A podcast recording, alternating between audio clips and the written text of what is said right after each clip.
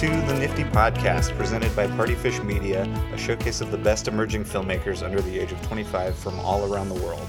Film starts here at NFFTY 2018, presented by Oculus from Seattle, Washington.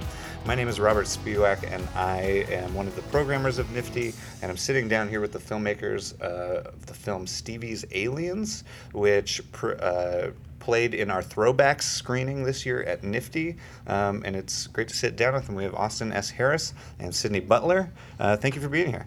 Thanks for having us. Yeah, thanks for having us. Absolutely. Um, so why don't we just start? Um, give us a little bit of a, a plot synopsis uh, rundown of Stevie's Aliens. Yeah, sure. Uh, so the movie is about Greg, and he is a high school senior who finds out that he just got rejected from uh, the his top choice school. He's looking to be a writer, and he uh, is about to go to a concert with his girlfriend when he sees what he thinks is a UFO, Mm-hmm. and he meets this sort of strange other uh, kid named Stevie who knows seems to know more about uh, the UFOs, and so together the two of them work to summon this thing, and it's you know sort of going for like a vintage uh, Spielberg type vibe, uh, and it's sort of just a movie about uh, belief and uh, faith and just like optimism. Yeah, yeah. Um, and so, what were your two um, roles on the project?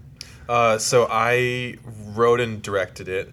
And I produced it. Okay, Yeah. great.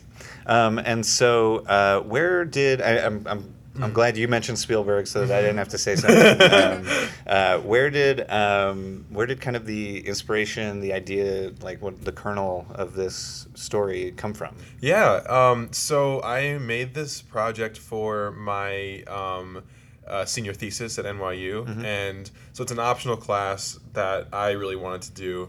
And you know, we we're supposed to come into class with an idea, and I sort of had this very, very different, complicated idea that then my teacher said we should try and do a 12 minute or less film focusing on like two or three characters, which my idea wasn't.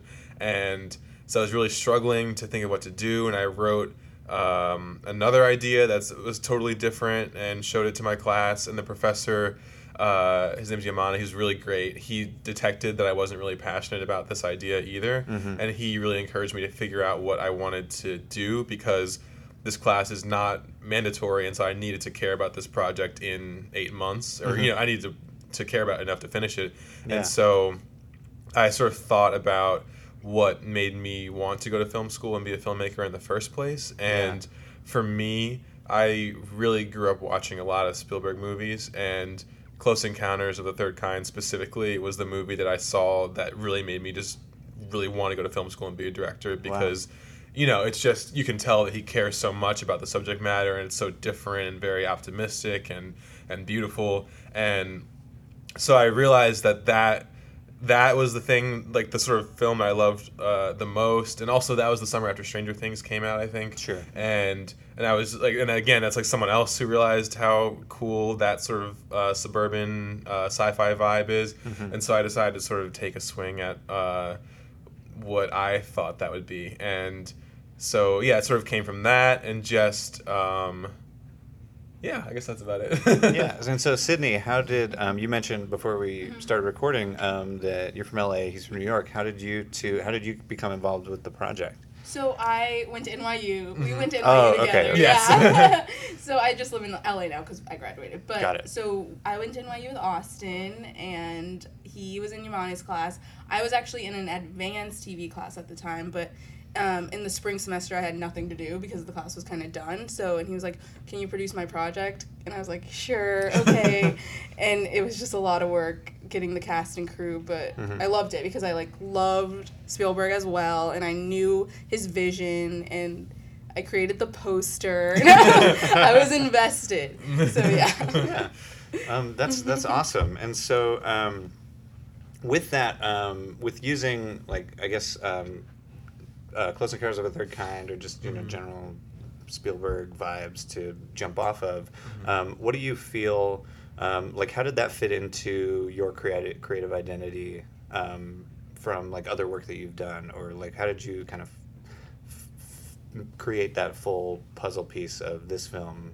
Yeah. that and yourself. Sure. Um, so yeah, I, I spent a lot of time, and I'm still, I guess, figuring out like Mhm. what my own style is and what I like writing. And um, being at a film school, people tend to make a lot of like very serious, like depressing uh, movies with drugs and, and, and, and stuff like that. And so I, I did spend some time trying to make stuff like that. Um, and I'm not saying that's wrong per se, but it's just I it's just not the the sort of things that I grew up watching and really liking. Yeah, yeah. Um, and I, it's interesting because I, in order to pitch this movie, I sort of went back and picked out other similar movies that I'd made, and I uh, I wrote a project uh, with a friend of mine that was about it was about sleep paralysis, but like we linked it to having to do with UFOs. And uh, when I was in high school, I uh, made I wrote a short film about it was almost like a scary version of Men in Black because that's you know that like the Men in Black thing is based on like a real myth about how if you see a UFO like they'll come visit you. Yeah, yeah. And so I wrote something like that, and so I guess like UFOs have always been like sort of uh, part of part of my work, and um, I mean I guess I also grew up watching like the Twilight Zone and uh, just a lot of those sort of like blockbustery type things, and so yeah when I when I look at this movie and other projects I've made, I guess the common thread I've always sort of thought of movies uh, like especially in that escapism sense where you can Yeah. sort of uh, I guess like I like I really I really like making fun movies and even if it's sort of scary 'cause I, I like making uh, thrillers and, and horror stuff as well Mhm. it's still sort of just like making people like feel something really intensely for a little bit and sort of escape what's going on in the real world um, and so yeah I guess that that's sort of what the common thread is. Cause like, cause this movie is on the surface like very different, I think, than anything that I've ever been able to make, because uh, you know it was the first time I've had these sort of resources to to sort of uh, accomplish uh, something that has these sorts of like visual effects and things like that. Because everything else I've done is like definitely much much smaller. Mhm. But yeah, I guess the common thread is just this sort of uh, sort of like an adventure type type deal. Yeah, yeah. Um, and so um, then I guess Sidney, what um, what do you feel uh, was your stamp on the film as a producer, and where did that like collaboration kind of show up in the film for you two working together? Yeah, well, Austin, I was helping you with the script. I feel like Mhm, so. I've yeah. read the previous drafts that Yamano was like, "Get rid of" Mhm. or whatever, and I feel like my, I really feel like I came into play during casting, and then also like helping with. Did I help with art direction? Kind of. Danny did most of her work, but like I loved like being in the room with her and like making sure Mhm. she was like on top of that because I knew how much that meant to you. Yeah. Um, and ca- finding the house and like stuff like that. So Mhm. that was my mark. I feel like Yeah. on the film. Mhm. Cool, cool. Um, and so uh, I also just wanted to talk about because I, I feel like there's um, a little bit of um, there's always kind of a debate with movies about aliens. I think of how Mhm. much we see of the Mhm. aliens or how much is shown or Yeah. what like the audience is made known. And so um, in this one, we kind of just see. Um, a lot of things that allude to the presence of aliens, right? Mhm. And so, where, where, how, how did that um, decision come about of like, of deciding how much to show? Um, because there's a, there's a lot that happens, Mhm. but we don't see the aliens. Yeah, I mean, well, that was definitely partly born out of like I don't know anything about VFX and Oh, okay. and uh, and so I, I was worried about that definitely. Um, but then also at the same time, I was sort of comforted by the fact that I, like everything I've been taught with filmmaking is that the less you see, the better. And so I sort of was thinking, like, okay, it's not a big deal if I if I'm not able to show a huge spaceship or something.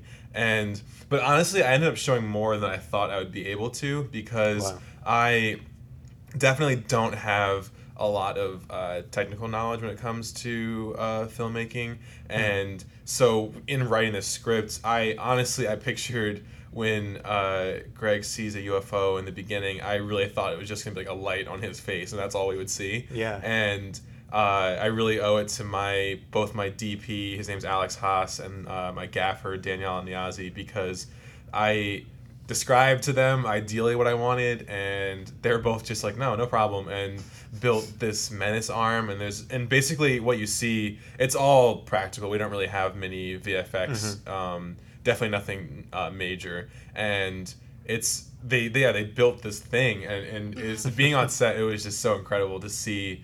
Uh, what they put together because we actually we were shooting the first scene in the movie, which is uh, Greg and Julia outside of uh, their school. Yeah. And while I was there with them and part of the crew shooting that, the like most of the crew was putting together that this the uh, the big. Uh, close encounter scene, and so when I got there, they had already built most of this big arm, and it's, it has this light that comes swinging towards Greg, and it was just that and a fog machine, and yeah, so it's incredible to see uh, to see that come to fruition. But yeah, I always I always knew that um, you wouldn't really see much of them because I didn't really want to define what they were. Honestly, I think it's sort of cooler if it's just this light that it's like.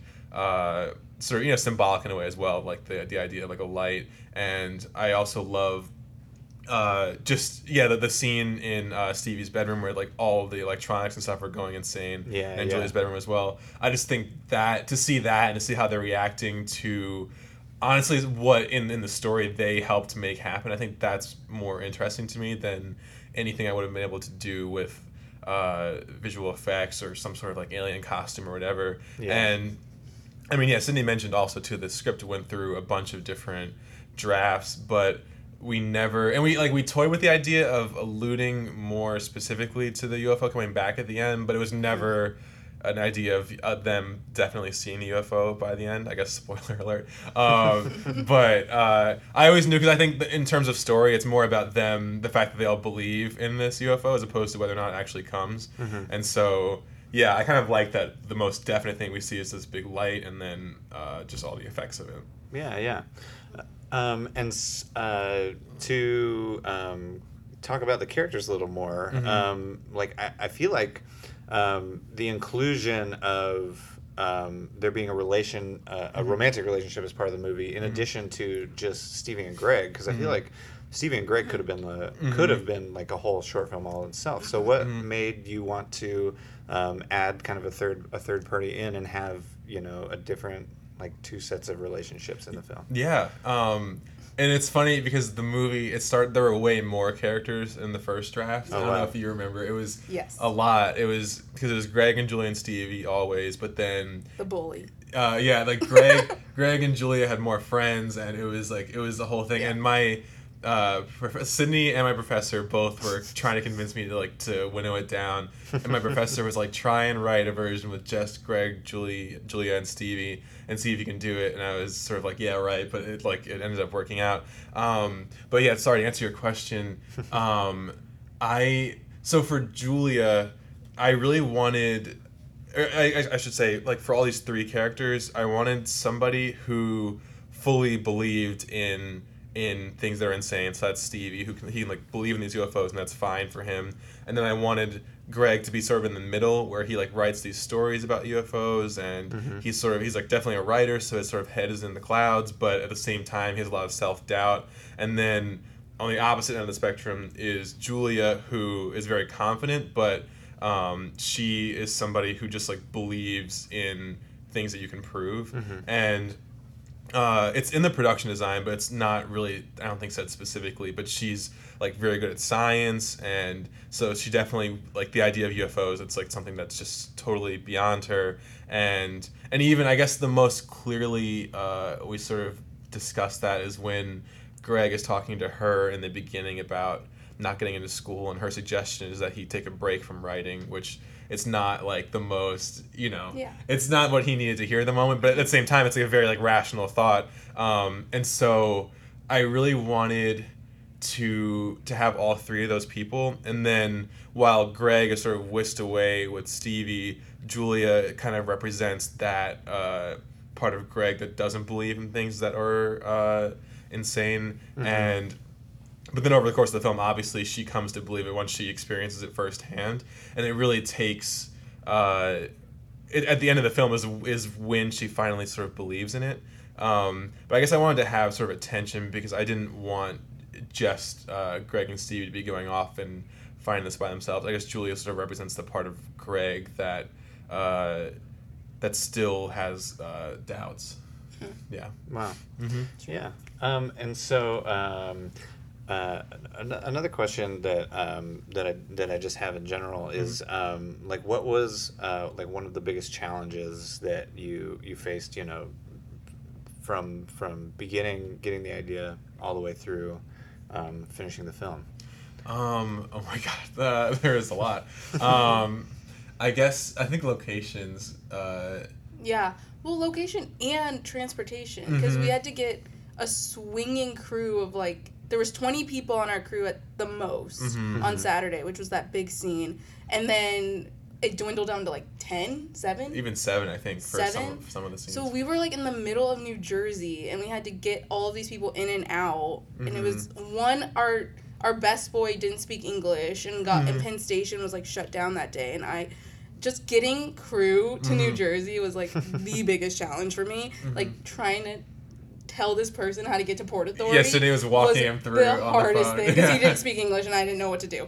Um, but yeah, it worked somehow. And also shout out to our other producer Caroline, Mm-hmm. who had a car that like she would drive people to the city like at three a.m. yeah, I like props. that was insane. yeah. um, yeah, and then I think find, finding that location in the first place was it was a challenge in pre-production, I would say, because it definitely worked out uh, well for us. But we, I, I always knew that I wanted to shoot it in South Jersey, which is where I grew up, and sort of near my hometown, just because it has that suburban vibe. Yeah. and.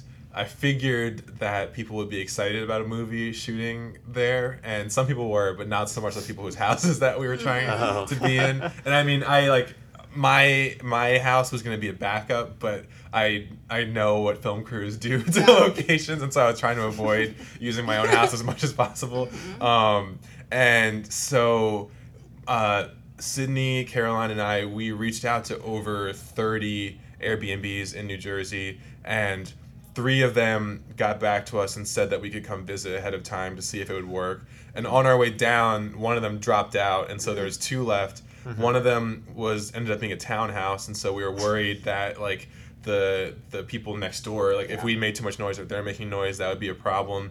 And so we had one house left, and it was perfect. Um, I can't believe we found that. yeah, uh. Betty and Jack O'Donnell they own this Airbnb in Marlton, and all three of the bedrooms in the movie are all in this one house. And so we were like we were walking around taking photos of all of them because it was so great, Mm-hmm. and they were so nice, and they were really excited that uh, at the prospect of a movie shooting here, and they lived in an extension to their house, and so they always uh, Airbnb'd out sort of like the main house, and so we were staying in the house as well as shooting there, and we were shooting from 4 p.m. to 4 a.m. every day, and I feel I feel really bad. They they said that they couldn't hear us. I don't know if that's true or not. Yeah. Um, but and like and you know we have all these insane lights and stuff, and like we were climbing out on the roof to set up uh, like pretend we had street lights outside and Oh, things. yeah. And on the last I remember on the last day, Jack came to talk to Yeah. me, and like in a very, like the nicest way possible was kind of like oh like because they mentioned that another pe- another uh, film crew had shot in their house before, and but but Jack came and he was like wow like the other film like it wasn't this big like Yeah. you guys have a lot of stuff going on like Or they didn't know about the lights. yeah, and like all like the flickering Yeah. lights and things, and we had a flicker box, so it wasn't like Yeah. we were, uh, uh, you know, like turning the lights on and off literally. But, um, but yeah, he was sort of like, oh, so this is like the last day that you guys are here. Like, Um, get out. yeah. Um, but but oh my gosh, yeah, they were so nice, and they even like had food for us, and they donated Yeah. to the film uh, as well. Wow. And yeah, they were, and this would not have been possible without them. Uh, yeah, they were great. So I think that was that was a point of stress early on, and then actually the place where we were shooting the UFO scene initially uh, dropped out 2 days before because the timing just didn't work out. We um, they wanted us to be like done by midnight, and that meant like being like all like the cars had like everyone everything was packed up and gone by midnight, and we ended up shooting that until like four a.m. Um, but the sort of plus of shooting in my hometown was that I was able to ask uh, the recreation and parks department, who these people that I've known since I was a kid, if we could shoot in this park in my hometown, and they let us do that for free and stay as late as we wanted, and so that, Mm-hmm. That was amazing. awesome. Yeah. Cool. Um, and so, um, Austin, you mentioned that um, you've had a film in NFFTY before, uh, but this is your first year attending. Yeah. Um, and so, uh, this question for both of you too, though. Mm-hmm. Um, what? Uh, how did the screening go? How did you feel? Audience reception? How'd it go? Yeah, I think it went really well, honestly. Um, I mean, yeah, it's funny because the movie, yeah, it has certain parts that people are supposed to laugh at, and so it's it's good to see like when it works and doesn't. I think Yeah. yeah, overall, like people laughed at the places where I was hoping they would, um, and I was really happy as well because after the screening, uh, I got to talk to some people, and people seemed like they liked the score in the movie, which I'm happy about because my friend Aaron Daniel Jacob did a really good job with that as well. Um, yeah, and it's always fun seeing it on a on a big screen. Yeah. And I think, yeah, I, I was really happy with the way it went. and Yeah. You were in the audience too. I know. I was in the audience. I felt like I was seeing it for the first time almost because I hadn't seen it in forever. Mhm. Um, and it just turned out really awesome. And I think people did respond to all most of the parts too. Yeah. And it's so great because like if you have a serious drama, like you never know the audience's reaction, but like them laughing was just reassuring. Mhm. That Yeah, like okay, this is good. Yeah. Hopefully. hmm Okay. yeah, yeah. So, um, so. Uh, can I ask what are you working on now? That's uh, what's, Ooh, ne- what's good next for what's next for both of you? um, Sidney. oh yeah, I mean I'm trying to get a short film out next. Well, filmed next summer, so Mhm. stay tuned for that. Directed by me, not Mhm. Oh. Uh, and I I wrote a pilot version of Stevie's Aliens as if it Oh, was like a, a limited series, and I would love to write a feature version, but that's like pretty daunting as well. Um, and yeah, I, I really like to make a horror short film next, and so I have a couple of ideas that I'm sort of fleshing out. Um, yeah, so that's, yeah, that's, that's what we're doing. yeah. Um, so where can uh, people, where will people be able to find uh, this film or your other work, and where can people follow you for you know what's what's coming down the road? Yeah, sure. Um, so I'm on Instagram and Twitter uh, at Austin S Harris, no spaces or anything. And Stevie's Aliens is going to be on.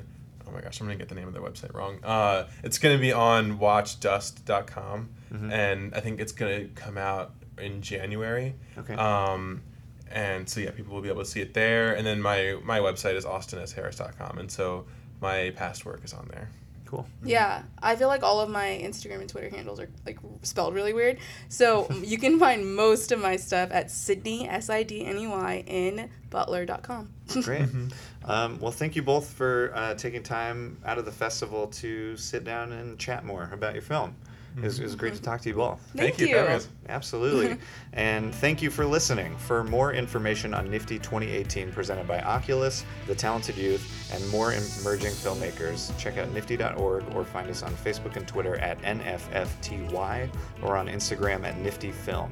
And for more podcasts from Partyfish Media, follow us on social media at Partyfish Media.